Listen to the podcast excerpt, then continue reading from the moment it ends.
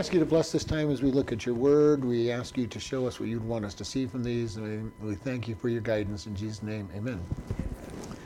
Jeremiah chapter 23, starting at verse 1. Woe unto the pastors that destroy and scatter the sheep of my pastures, saith the Lord. Therefore, thus saith the Lord God of Israel against the pastors that feed my people You have scattered my flock and driven them away, and have not visited them. Behold, I will visit upon you the evil of your doing, says the Lord. I will gather the remnant of my flock out of all countries where I have driven them, and I will bring them again to their folds, and they shall be fruitful and increase. And I will set up shepherds over them, which shall feed them, and they shall fear no more, nor be dismayed, neither shall they be lacking, saith the Lord. Behold, the days come, says the Lord, that I will raise up unto David a righteous branch, a king shall reign and prosper, and shall execute judgment and justice in the earth. In his days Judah shall be saved, and Israel shall dwell safely. And this is his name whereby he shall be called, the Lord our righteousness. Therefore, behold, the day comes, says the Lord, that they shall no more say, The Lord lives, but which brought up the children of Israel out of the land of Egypt. But the Lord lives, which brought up and which led the seed of the house of Israel out of the north country and from all countries where I have driven them, and they shall dwell in their own land. So here is Jeremiah speaking God's word, and his his first one is Woe to the pastors that destroy and scatter the sheep of my pasture. In other words, the religious leaders who were not taking care of the flock. And you know, this is one of the things I look at in our day and age. How many pastors out there are not really taking care of their, their flocks? They're not teaching the word of God. They're not. They're out there. They're hirelings. They're out there for money. Um, and you know, one of the things that really got to me when I was on my vacation, you know, my memorial. yeah. The memorial, I guess vacation's not the right word. You know, Wednesday I was looking for any church that had a you know had a Bible study, and there wasn't a single church there that had a Wednesday night Bible study. At least none advertised anywhere that I could find. Uh, and that kind of shocked me, you know, you know, because I'm not used to not going to church you know, in the middle of the week sometime, and I was looking forward to just being able to sit somewhere and let somebody else teach. But you know, how many people are not out there teaching their flock? And this is God had a high criticism for that. He goes, "You want to be a religious leader, and you're not teaching. Matter of fact, you're not only are you not teaching." but you're destroying and scattering the sheep.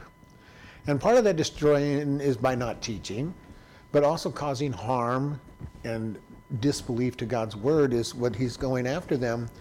And he says, These are my sheep that you're doing this to, and my pasture that you're doing this to. It's not yours, it's not anybody else, but it's God's flock.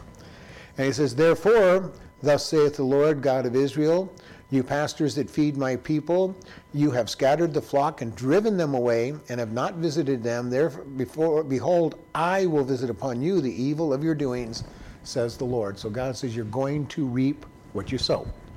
You're going to get the consequences. You have been scattering my, my flock. I am now going to bring judgment upon you. James tells us many of you ought not to be teachers because the judgment is greater for those that teach. And this is something that is very important. When we take a step out to serve God in a way of teaching, we are doubly responsible because we are responsible for what we teach. We're responsible for how they re, how they respond to what is being taught. And I've said before, just because I'm responsible for what I teach does not mean that the people who hear are, have a get out of jail free card. You know, well, he told me that, and I just believed what it was. And, you know, it was his fault.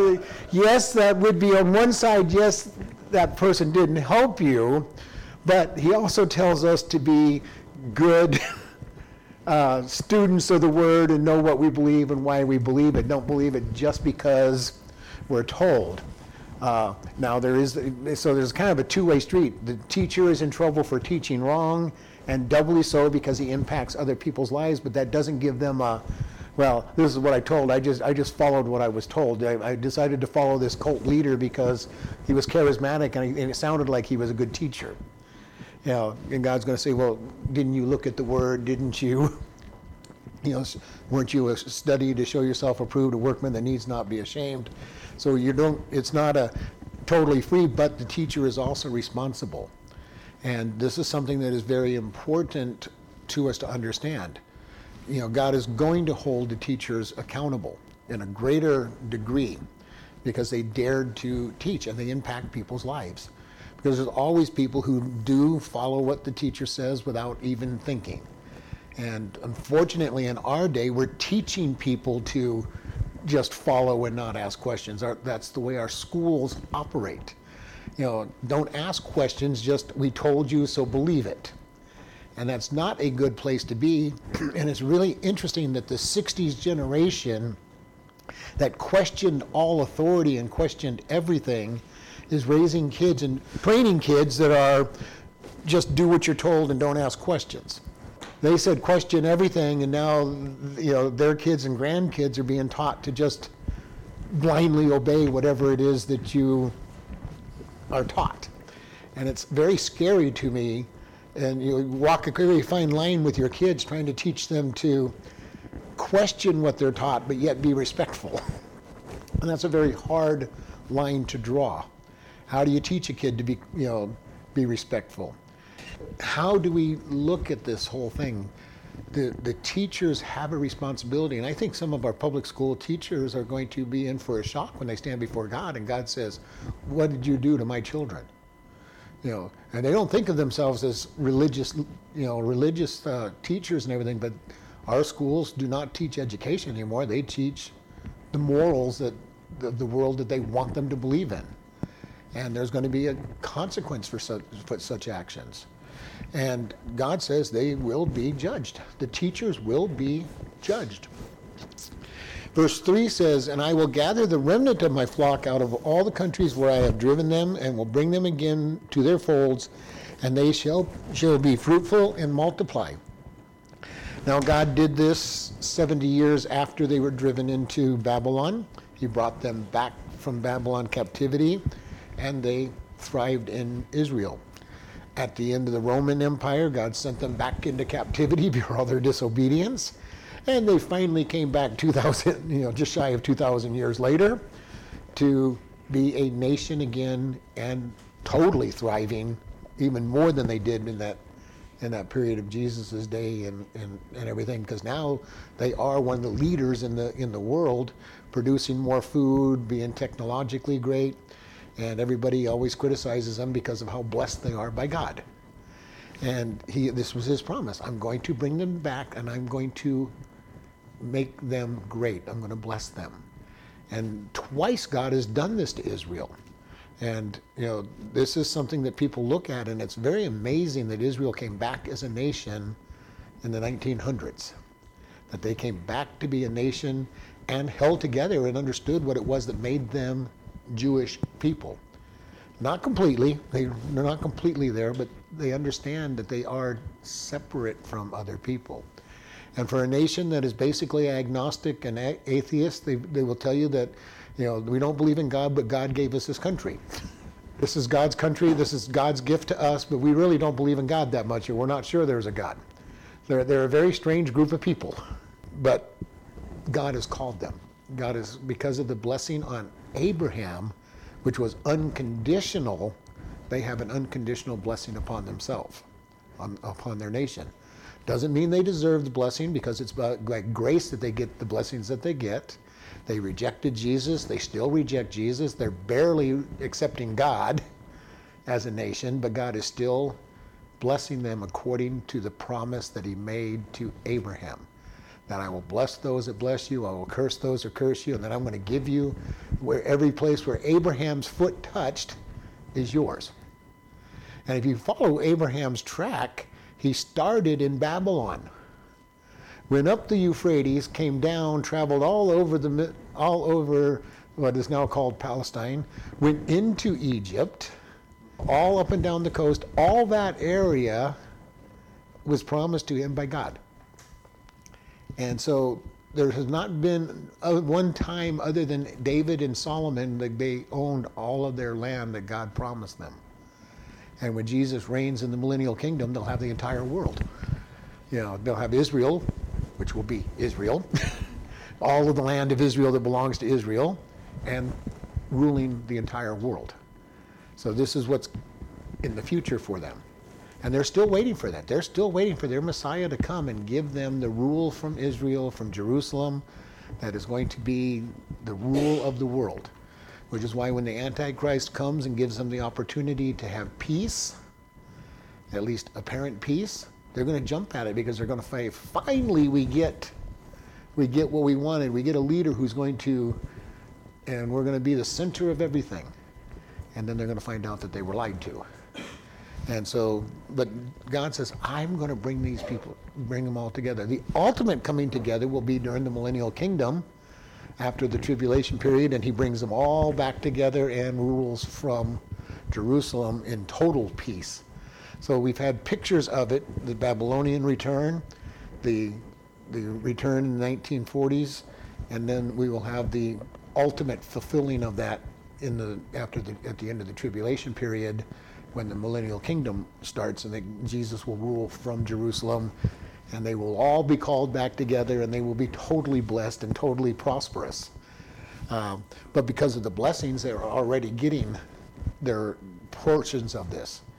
And we've talked about this. Many of the many of these prophecies are have multiple fulfillments in them. They have one immediate, so that the prophet isn't stoned for telling lies.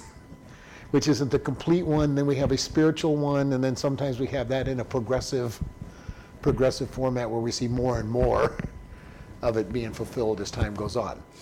And so this is what we're going to see here. He goes, and then he says, not only with that, he will, I will set shepherds over them, which shall feed them, and shall, and they shall fear no more, nor be dismayed. Neither shall they be lacking, says the Lord. So this I really do believe is the millennial kingdom that he's talking about. Because right now, and in the first time, they've always had fear. They've had nations ru- ruling over them, uh, but there is going to come that time when the Messiah reigns and there's no more fear. And you know, this is going to be a very interesting time because it's not just the Jews who won't be fearing and having dismay or lack, but the whole world. You know, and, and this is the picture. When we look at the millennial kingdom, the picture of the millennial kingdom is as close to paradise as you can have in a sin-filled world. All right, there's still going to be sin nature in man. Sin man is still going to want to sin. There, the demons and Satan are bound, so there is no outside temptation. All the temptation will be from inside, and we have plenty of sin nature inside us to want us to sin without even having any help. But he's going to rule with an iron iron rod, so there's going to be very little, if any, active sin going on because of his harsh rule. Anybody who has not taken the mark of the beast enters into the millennial kingdom. The first generation of that millennial kingdom probably are going to be pretty much on God's side. They've seen the bad, they've been rescued, may or may not be fully into it. A thousand years, you know, how long does it take man to forget anything?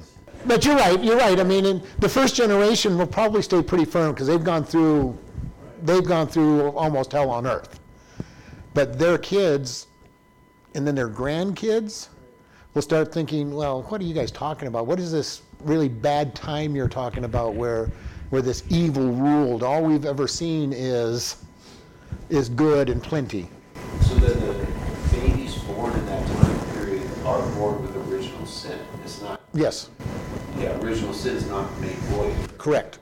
We will have our glorified bodies in, in ruling, so we will not have sin nature in us. We will not have sin desire. We've made our decision. We will have our glorified bodies that are perfect. But the people that have come out of the tribulation will have the same problems we have with sin nature and, and be born sinners, have to make a decision to follow God and be obedient to God, and all the stuff that we had to do. And work and be able to say, I'm saved through the same thing that we are, the blood of Jesus Christ. And but they have to make that decision. It's easier on one side because there's no external attack on them. But we already know that we we have the lust of the flesh, the lust of the eyes, and the lust of the, uh, the pride of life in us already. We don't need anything to make us sin. They won't need anything to make us sin, but there won't be any external uh, negatives to bring them into sin until the end of the thousand year reign when Satan is released to be, for the first time, an external force to that, to that generation. Uh, now, granted, anybody who might still be alive after a thousand years would have some problem, you know, would, would have known the past, but after a thousand years, I don't know that anybody's going to be alive from the, from the tribulation period. So that the people who return have their perfected bodies and they live forever. Mm-hmm. So when, when they're talking in the Revelation about if a man dies at 100, he's considered a baby or whatever, that, so it's, all- it's those people, That's the millennial kingdom individuals that have, Okay. it's, it's again because everything is going to be restored. The animals are going to be made tame, the, there's not going to be, they don't have eternal life, they just have the longer, somehow miraculously, God restores the DNA, uh, cleans up the, you know, the environment, gets rid of the pollution, uh, all the garbage food that we eat. possibly gets rid of the thorns, which was the curse of the fall, you know, so, you know, we don't know how fully he's going to put it back to Garden of Eden-like conditions, but there's no temptation outside of it. There's just the original sin that can, can lead people, and then he ru- rules with an iron, iron rod. We talk about thought police. He will be the actual thought police. Uh, You know, you know, I wonder, I wonder if I should go rob the bank today. No, no, no, no, you're not robbing a bank today, you know? a computer or a drone. It doesn't Yeah. Does the generation that comes out of the tribulation period, are they gonna have a long life in the millennial kingdom? Is there gonna be a thousand, or? Because it's going to be a miraculous thing, they probably will have the longer life as well. Because they're going to be giving birth to children who have perfect, more perfect DNA to be able to live that long. So I think God's going to do a miracu- miraculous healing of all the people. That's my opinion. I can't imagine corrupt, terrible DNA producing long-lived people. So I think God's going to do a mir- miraculous thing. Okay, you honored me to, to not take a, take the mark of the beast. I'm now going to honor you with, with a more perfect body DNA. My opinion, that, for what it's worth. Because it's all going to be miraculous anyway Right. everything that came from the fall outside of the original sin nature that is in us is going to be taken taken away and everything will be as close to the garden of eden as as you can have with sinful people with sin natures So yeah, you basically have to do miracles to the people that are still there. most likely yeah. Uh, you you got really bad dna and you're going to give birth to a perfect you know a, a really good dna child is not uh, something that's going to happen i don't i don't think. I mean it's whether the miracle is to fix them or fix the child it's still a miracle uh, but i think he's going to fix them. And all of this thousand year reign is to give a correction to satan's last big lie to the world if we just lived in a perfect world everything would be okay you know, we're living in the age of Aquarius where everything, there's the golden age, whatever term you want to use, when everything's going to be good. And because everything's good, everybody's going to be nice and kind to one another and there won't be any problems and, and there won't be any, any, you know, bad, bad things going on. And that's, you hear that all the time. We're looking for this utopia where everything is perfect. And it's not so God's last statement to, uh, to that lie will be, okay, I'm going to give you a thousand years of utopia, and then I'm going to release the, the tempter, and you're all, and many of you are going to fall to create, create a major, major attack against the one who's been giving you utopia. You know, and their- seeing gives them utopia. But because he's ruling and saying you're not sinning, there are going to be really a lot of people who say, yeah, this guy's giving us an opportunity to do what we want we're going to join we're going to join him and just prove that the last big lie was a lie.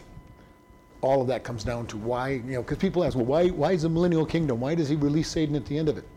It's the last lie that he's going to prove to people that you think that if you had a great you know garden of eden and, and perfection that you guys would be honest and, and good i'm going to show you that that's not a true statement. And so all of that's going to be what's coming down there anything that you study in the Bible that gives you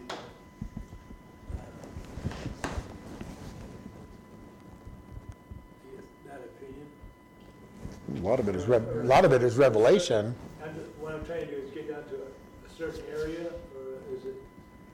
It's a lot of it. It's a lot of it. It's Revelation, Daniel, Ezekiel, Isaiah. This long, long study in, in eschatology or in times. Opinion, yeah. Uh, just a lot of study in eschatology. Um, you know, and being able to, to look at it. Um, but he does talk about a perfect world. Revelation tells us that if you die at 100 years, you're considered a young, young person. So we know that age, the length of life drastically changes. Because right now, if you live to be 100, you're, you're old. And, he, and he's telling you in the millennial kingdom, if you die at 100 years old, you're going to be considered that you're still a child. Um, you know, so what's the lifespan returning to? And, you know, if a hundred's a child, you know, we're three, four, five hundred, you know, six hundred years, you know, to get to old. you know, so we don't know. We do know there'll be births and deaths and everything, just you know, but it won't be, you know, short, and and sin won't be causing problems during that period of time because of the reign of Christ is going to be, like I say, as close as you can get to the Garden of Eden with sin nature being in people. Plus, we're helping him reign, helping him reign as well, and angels and everybody else. So he's got to have a lot of going on there to help keep things going the right direction.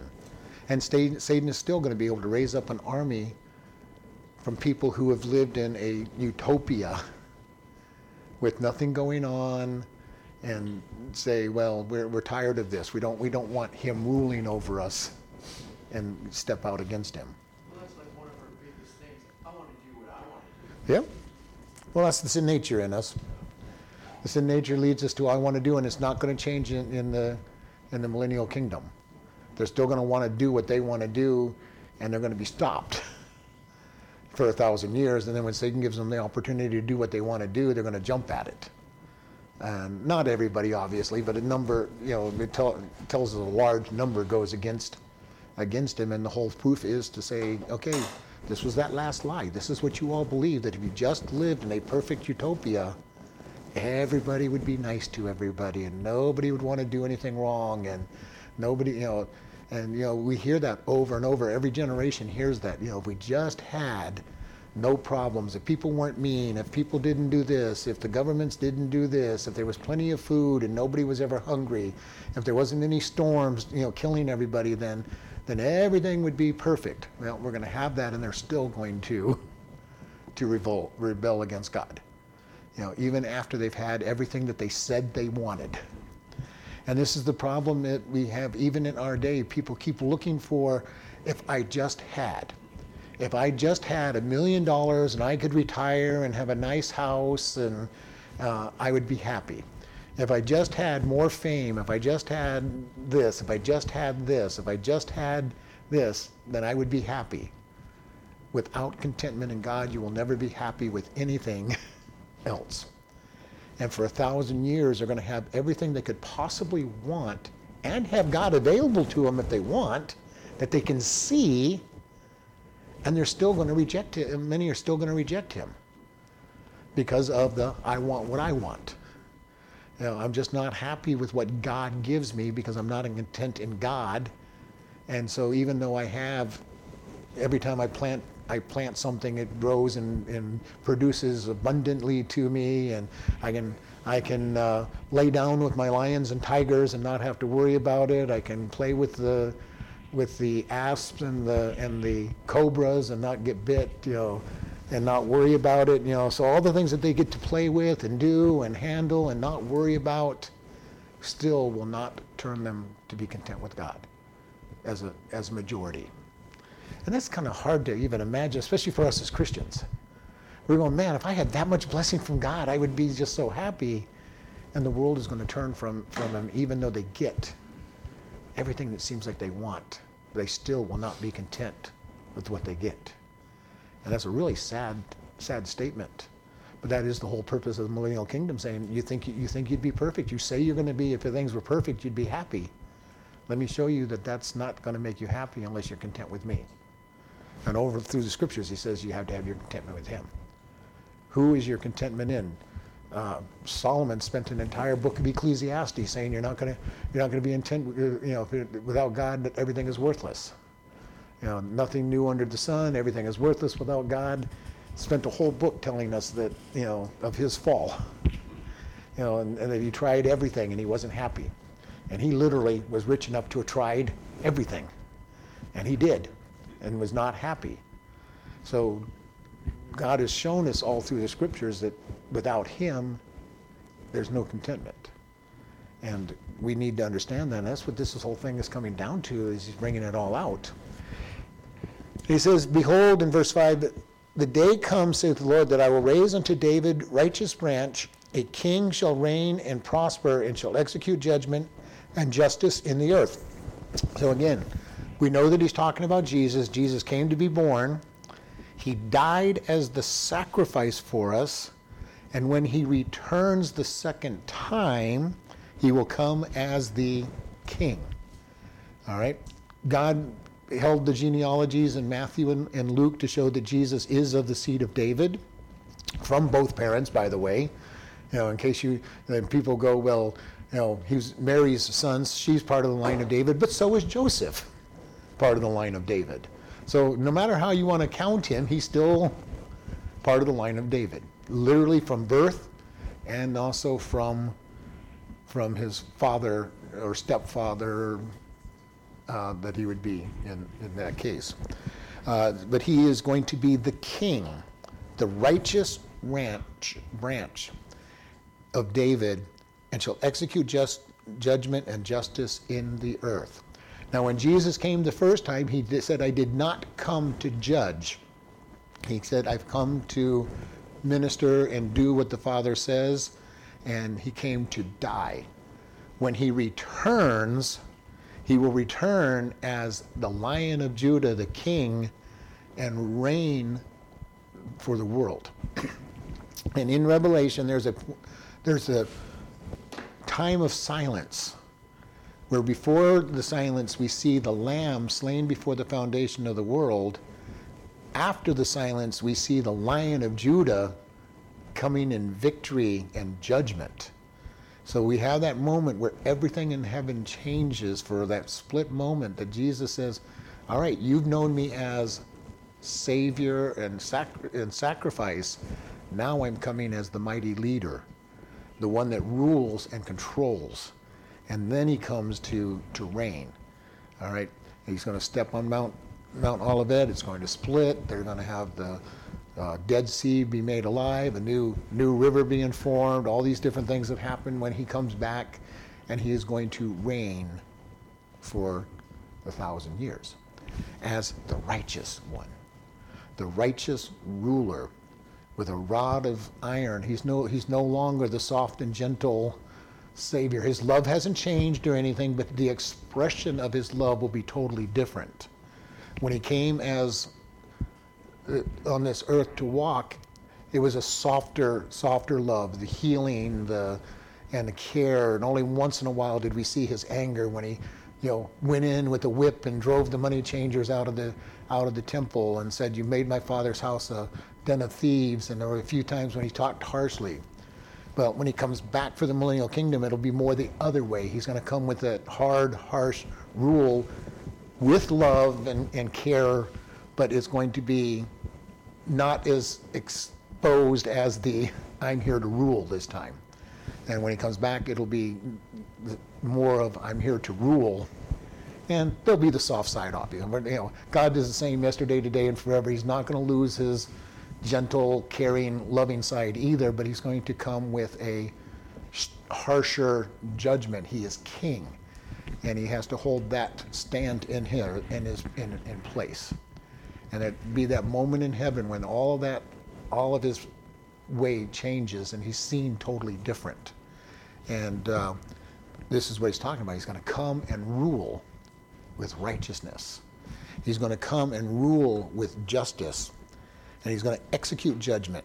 In his days, Judah shall be saved, and Israel shall dwell safely.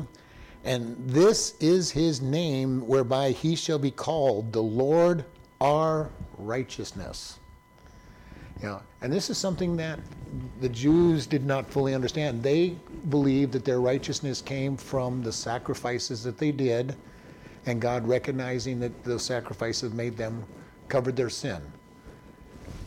Here we see that they're going to finally recognize that Jesus is their righteousness.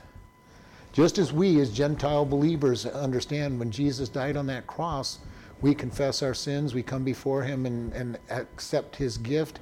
We are clothed in His righteousness. We can say this or even now the Lord our righteousness. Because He is our righteousness. Without Him being our righteousness, we cannot stand before God. Because if we're in our own righteousness, we are, do not look very good. Filthy rags do not look good before God. When He is our righteousness, we get to go in perfection. And God says, Yes, I accept that. And He says, This is His name, the Lord our righteousness. And will everybody in the millennial kingdom accept that? No. There are going to be many that don't really accept that. Because why would they re- reject him if he is their righteousness? You know, they have to make a decision for God during that period of time, just like we do.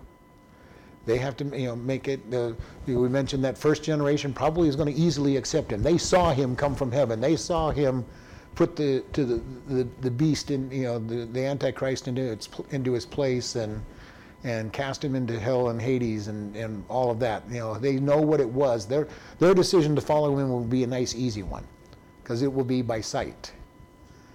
The rest of them that are born in there, the further they get from that tribulation period, the more likely they are to to think, well, I don't know what's wrong with you guys. I don't know what you're talking about. Bad. What is bad in the first place? You know, what, what is this death and destruction you're talking about? What was war? What are you what are you talking about? It starts to become more of a mythology that people don't understand. And human beings have very short memories, and I don't think they're going to have any longer memories during the millennial kingdom than they do now. All right? Uh, so they're going to be generation after generation that are going to go, what are you talking about? You know, these all these animals are nice. Nobody's ever gone to, we've never seen a war. We've never, you know, what are you talking about? Theft and destruction and starvation and and bad weather. What you know, you know, back to the days of Noah. What do you mean the rain's going to fall from the sky, Noah? You know, you know, what are you smoking that you can dream up this kind of stuff?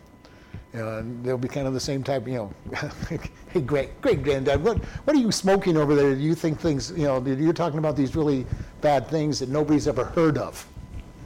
And then when they're offered the opportunities, they're going to jump at the opportunities because they never make God their Savior.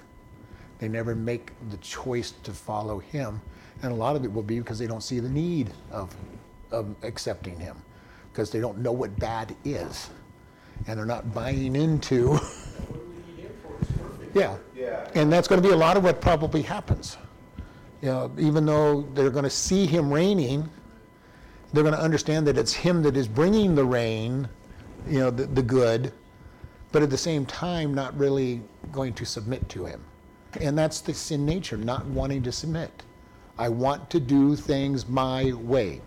And at the end of the thousand years, he's going to release Satan to test the people that have had a thousand years of perfect, or as close to perfect as human human being, fallen human beings can be made to made to behave. So Jesus is going to come, and he needs to still be their righteousness during the millennial kingdom. All right, they have to make a decision to follow him and re- reject their own goodness. And it will be much harder for them because they're not going to understand as much evil. They're not going to understand evil because they're not seeing it as much. They will know it because they're going to have a sin nature. They're going to know that they want to do evil. They're going to know that they have been stopped from doing evil, but they may or may not want to turn to Him. And depending on how bad they are wanting to do their own thing, that whole iron iron rod saying you're not going to sin may be a really huge issue to them. All right. What do you mean I can't go do this? Uh, I don't see any reason why I can't go out and harm this person or steal this thing or or whatever. And God says, No, you're not doing that because it's not the way things are going to be because I'm running a righteous righteous world. But people are going to rebel and be ready to rebel. And I can picture that. I can easily picture that. Uh, you know, you've stopped me from having my fun, and now I'm going to have fun when it gets offered to me. The only problem is what you think is fun is not was not fun. But we do the same thing in our day and age, and you know, it's like I just want to do things my way. God, you just don't want me to have my, any fun. And sometimes I think, you know, just like our kids and teenagers, you just don't want me to have any fun when we know exactly where it's headed down. You know, if they follow that path, we know exactly where they're going. And yet we do the same thing to God. God, you just don't want us to have any fun. What, what's, you know, you're, you're, you're a killjoy. You don't want us to have any fun. You, you know, and God says, no, I'm just protecting you from the consequences of that fun that you think, of what you think is going to be fun. And it says, therefore, behold, the days come, says the Lord, that they shall no more say, The Lord lives, which brought up the children of Israel out of the land of Egypt, but the Lord lives, which brought them up and which led the seed of the house of Israel out of the north country and from all the countries where I have driven them, and they shall dwell in their own land. What is he saying? Everything before this was God delivered us from Egypt and gave us our country. From that point on, it was God brought us back from our captivity. And that was true when they were returned from Babylon, they were said, God brought us back from, from our captivity. I don't think it's been true as much in the, in the, in the 40s when they were returned that they believed that God sent. As a matter of fact, many of the righteous leaders have of Israel say that this really isn't the coming back that God told them of because man did it and not God. Now I don't know how they justify that because Cyrus is the one that told them that they could go back the first time, which was a man. That was the, guy, the man that God said it would be. But this time they're, they're still saying the same thing. Well, it wasn't God, it was man that did this. So this really isn't our coming back to being a nation. I don't know how they come up with that kind of an idea, but that's what they do. And so they're looking and they're setting themselves up to be a prime example of uh, believing the Antichrist when he comes up and says, Let me give you, let me give you everything you want. I'm going to let you have your temple. Because part of their problem right now is that they don't have a temple. What was the first thing they did when they came back under Ezra and Nehemiah? They built the temple and then they built Jerusalem. When they came back in the 40s, they got to build up their country, but they never built a temple. Which is why many of the leader Jewish leaders, religious leaders, say this wasn't a godly return to Israel. This was a man's return to Israel because there's no temple that has been built.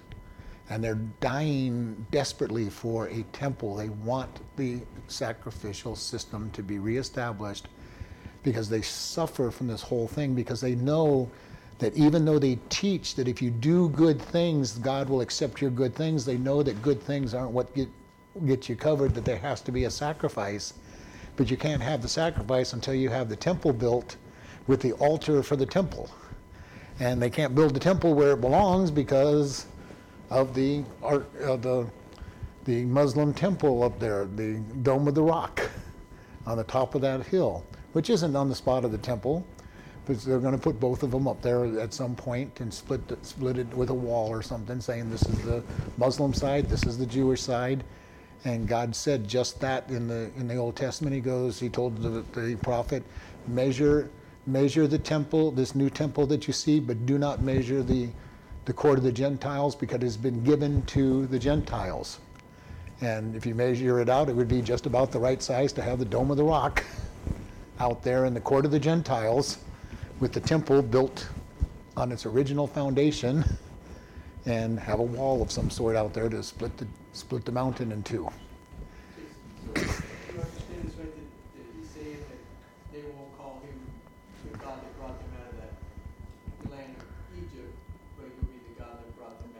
brought them back from being scattered around the world. Right. Yep, that's what he's saying. He's going to, you're going to change who you think you, you're going to change how you understand who you are. Okay, I was the God that took you out of Egypt, made you a nation. Now I'm going to be the God that brought you back to be a nation. And that was definitely true of Ezra and Nehemiah. They understood that God brought them back, so it's been fulfilled. I have not heard this much being talked about in, in the 40s when they came back. They didn't. I did not hear a lot of this. God brought us back stuff. Is this also the millennial? I do believe there'll also be the millennial kingdom, uh, because at the during the tribulation period, at the halfway point, then they recognize that the Antichrist has lied to them and was and when he claims to be God, they leave Jerusalem, and God protects them out in the wilderness, which appears to be to the north, and God will call them back out. So yes, there's a another fulfillment into the millennial kingdom as well. But I think this one probably was talking more about Ezra and Nehemiah i- on here because that is when Ezra and Nehemiah brought them back, there was this God has brought us back from being scattered. But even in Jesus' day, they understood that, you know, he's the God that led us out of Egypt. And I don't think they'll ever forget that portion either because that is their history. That's what Passover is all about. God delivered them from Egypt um, and into the into the promised land. So there's always going to be that remembrance in their in their mindset. Um, They're all, in their mindset also when they brought us out of Egypt and put us out here in the desert for nothing. you know, when they talk about it, they don't really talk about the 40 years of wandering in it. They really concentrate on the fact that God delivered them from Egypt and they ended up in the promised land. Because they do recognize that the 40 years of wandering was their fault. They rebelled against God. So they understand that the 40 years in the wilderness was not because God didn't do it, but God gave them a consequence for their for their problems. But then they go back to the miracles that God did once they came into the promised land. So they recognize that God is still the miraculous one. Uh, and so they don't tend to blame God so much for the 40 years of wilderness wandering because they do recognize that it was their rejection of his, his gift. Not completely, obviously, but, but they always re- recognize him as the God that brought him out of Egypt and then put him in the promised land. Just took him 40 years of, because of the judgment. Uh, and they don't really look at that. And the amazing thing is when you look at when they came into the promised land, what did, what did Rahab tell them? We know that your God did miraculous things and destroyed Egypt, and we are fearful of you. 40 years earlier.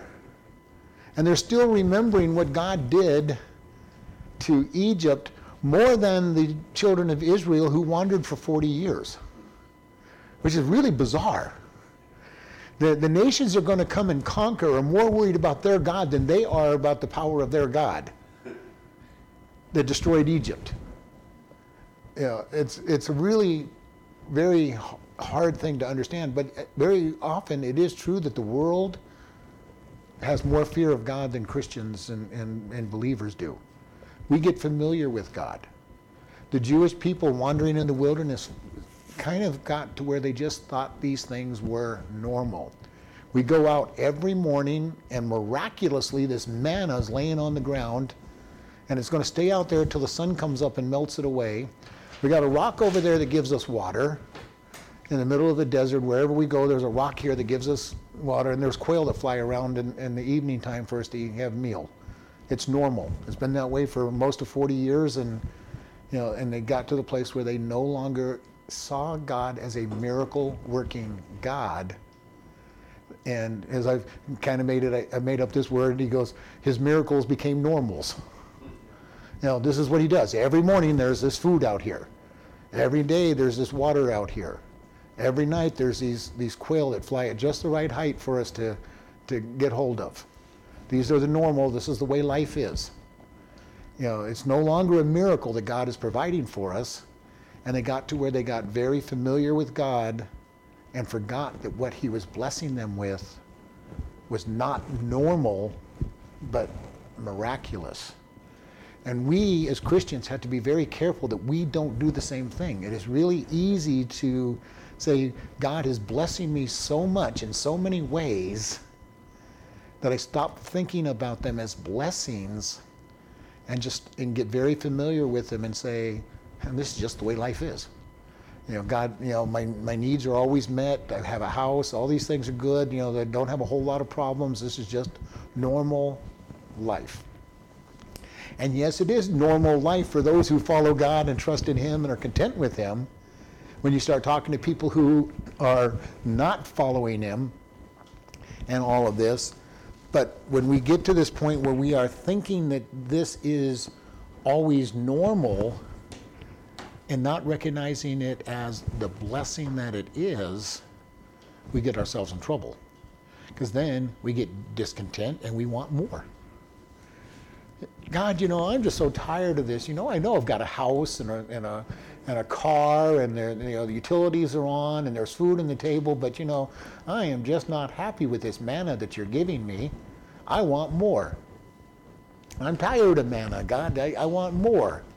We do this, and ours may not be literal manna on there, but you know, if we have a, a refrigerator that's got food on the, in there, we've got utilities in there, and and generally doing okay, and we're going, God, I'm just not happy. I'm not content with what you have. I am tired of your blessings that you're giving me because uh, this is just normal life, and I want to see, I want to see blessings. And we need to be very careful because the children of Israel in the wilderness did just that. You know, God, we don't, you know, manna. You know, well, I'm tired of manna, and I can almost picture why, well, you'd be tired of manna. Forty years of the same food. I've worked in restaurants where it didn't take me much, much more than about six or seven months before I got tired of the food that was being served at that restaurant. I got to work in a steakhouse, and I love steak, and I got tired of steak. Now, it took me a little longer to get tired of steak than any of the other places that I worked at, but 40 years of the same food, yes, it's miraculous. But the people got to the place where they stopped seeing the miracle, especially those that had been born in the wilderness. It was normal for them to have manna out on the, on the ground every morning. They had never lived any place where there was not manna on the ground in the morning, six days a week. They had never lived in Egypt where there was no, no manna. That's all they had ever known. They had forgotten that this was not the normal, that this was a miracle and was not a normal thing. Yeah, mom and dad talked about it being, yeah, look what God is doing for us. There's, there's food out here every morning for us. But they got, well, what do you mean this is God? This is out there every day. You know, the, we walk out in the morning and there's manna on the ground.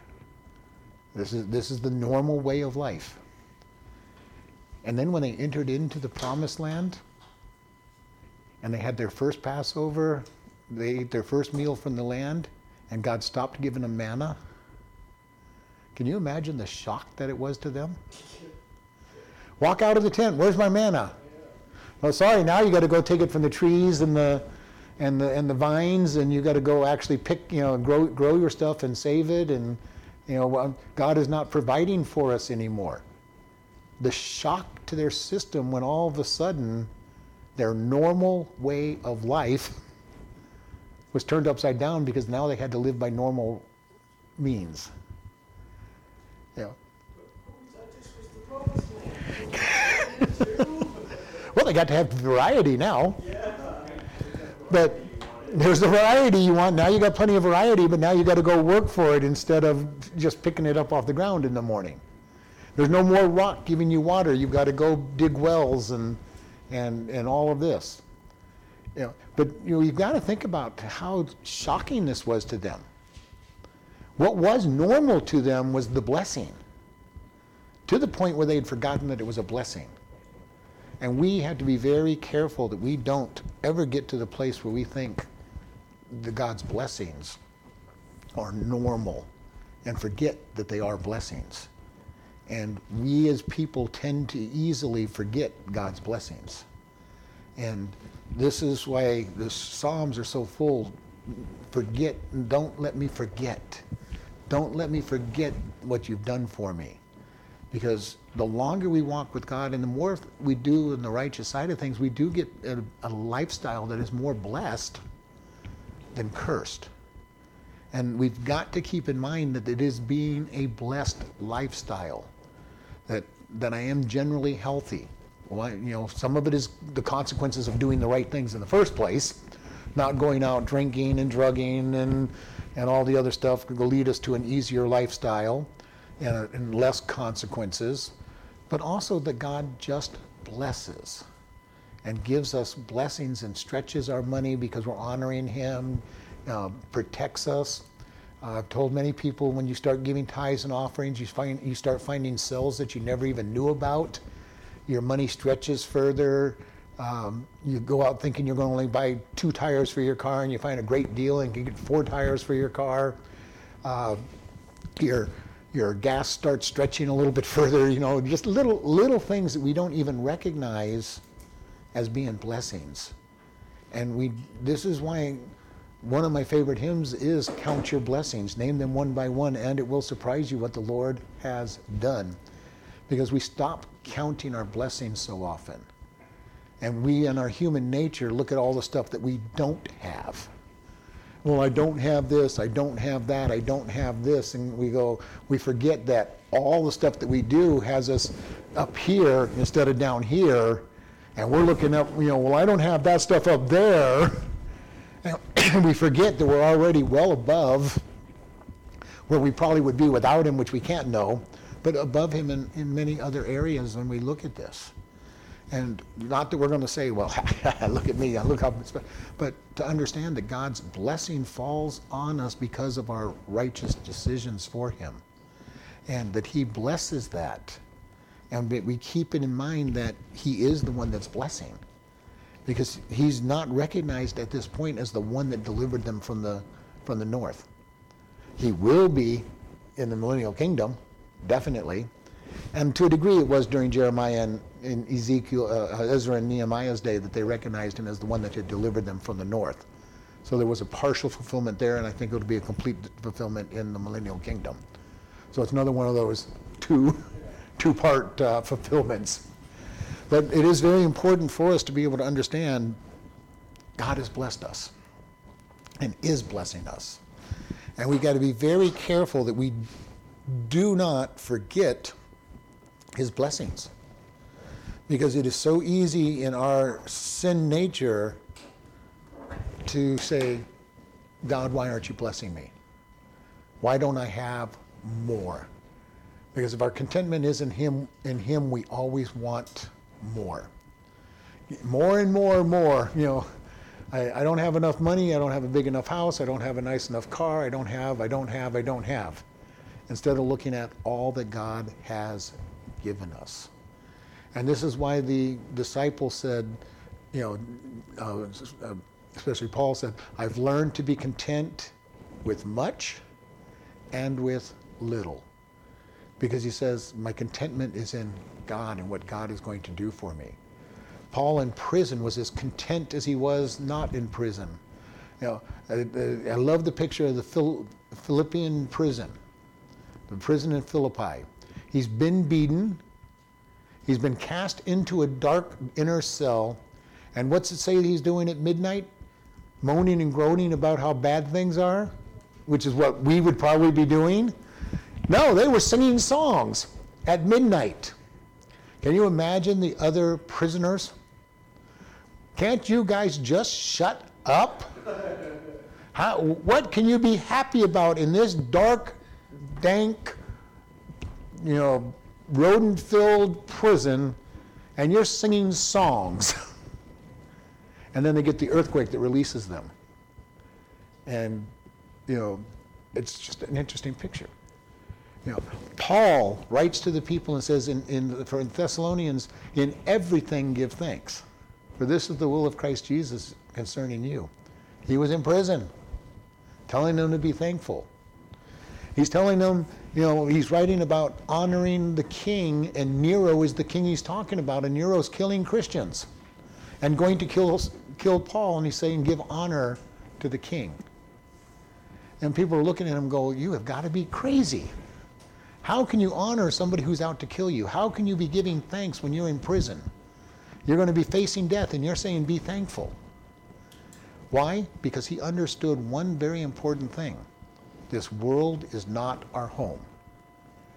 His home was heaven. And that was why he said, I can learn, I've learned to be content because, you know, nothing compares to this world Nothing I go through in this world compares to what I'm going to receive in heaven. And I've shared, told people this: if I did, if, even if God did not bless me in this lifetime, and I went through for all practical purposes, pure hell on earth, what would that be in comparison to eternity with Him? A few, few hundred thousand years in, in heaven, and I won't even remember this world. You know, won't care what happened on this world because I'll be looking at Jesus and saying, I am so happy to be here. Oh, you, I had a few troubles down there? No, no problem whatsoever. Look at the blessing that I'm living up in here. Is that our thought process? The disciples understood it so well, they said, We thank God He has found us worthy to suffer for Him. On this world, we've suffered. And He goes, Fine, we'll, we'll suffer on this world. We've got all of eternity to not suffer. Where is our focus when we look at God? Is it focused on what's happening in this world, which is temporal? Or is it focused on the eternal, where nothing has changed and everything will be good for all of eternity, with no trials, no problems? You know, even, even if we lived a great, wealthy, abundant life on earth, it's still nothing compared to God and heaven. You know, where the streets are made out of gold. You know, we try to say we need gold to be able to live, and, and God says, well, eh, we're, we're just going to treat gold as something to walk on. You're not going to care about it in, in heaven. And gold, I make gold is so insignificant. I make my streets out of it. And you know, and he and he pictures all these great things that we think are priceless, and he says, I just use them for building materials. What is God? What is what does God put as a high praise and, and high value in heaven? I think it's us as souls. The souls of His people are going to be so high that everything that we think of as being important is just building material. That's what John described the New Jerusalem as gold and gems and diamonds and all kinds of stuff that is being used for building material. And we need to understand that God looks at us very differently than we look at ourselves. He places our souls so valuable that He died for them. That's great value. And yet we don't look at our own soul that valuable or the souls of other people that valuable. And we need to be careful that we're starting to look at things the way God sees things because He sees things totally different than we do. You know, he looks at the value of the soul that he died for. And this is why it's going to hurt him when they when people have chosen to go to hell and he says he gives them what they desired. He died for that soul which is extremely valuable and they rejected the gift. And will spend eternity suffering for rejecting him.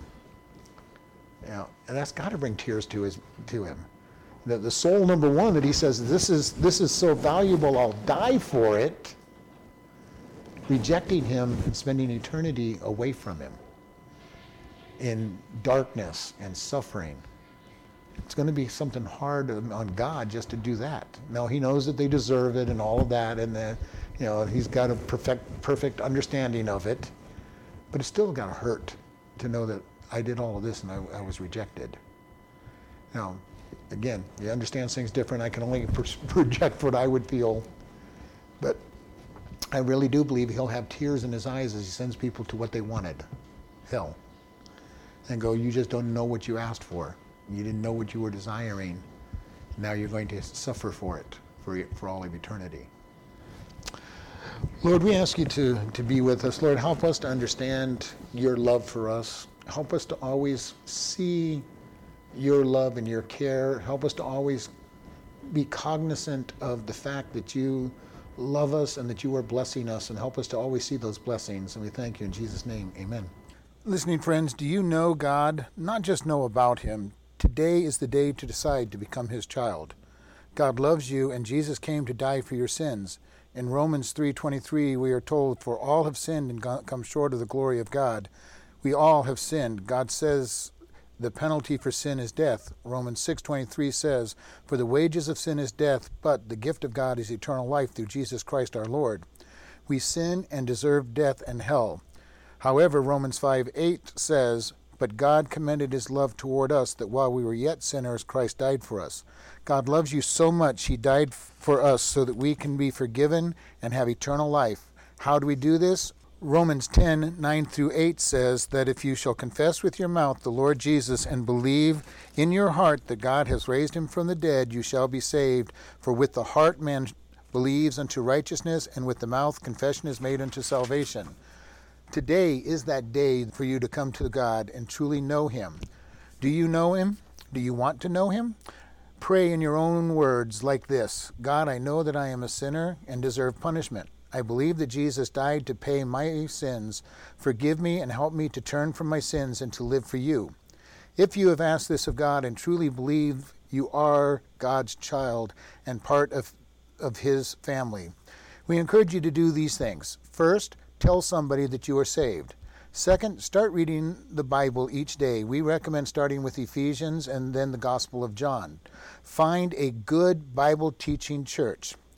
If this is your, your day of salvation, you can contact us and we will send you a booklet to get started on your new life and are available to help you with any questions you have about the Bible.